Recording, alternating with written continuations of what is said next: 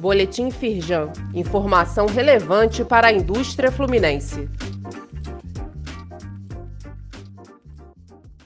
Edição de quarta-feira, 27 de setembro.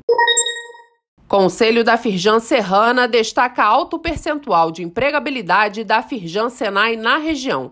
Cerca de 70% dos egressos da unidade de Petrópolis garantem emprego já na formatura, enquanto em Nova Friburgo o índice passa de 80%. Ao lado do primeiro vice-presidente da federação, Luiz Césio Caetano, e do presidente da Firjan Serrana, Júlio Talon, o presidente Eduardo Eugênio Gouveia Vieira destacou a atuação da Firjan Senai Serrana, que comemora 80 anos de fundação.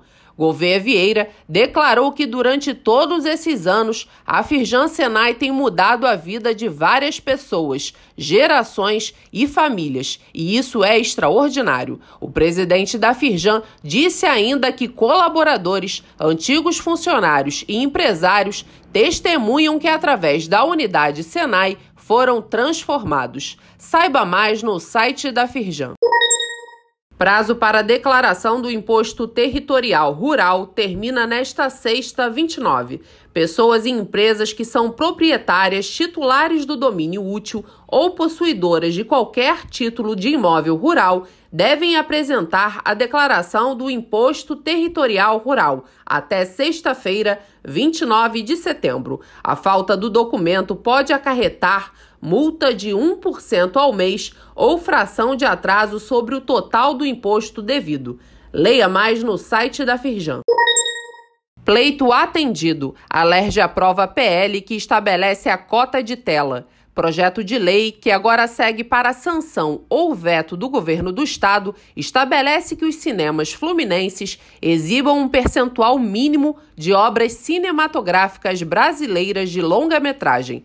Norma foi discutida há duas semanas pelo presidente do Conselho Empresarial da Indústria Criativa, Leonardo Ed, com deputados estaduais durante visita ao Centro de Referência em Cinema e Audiovisual da Firjan Senai SESI Laranjeiras.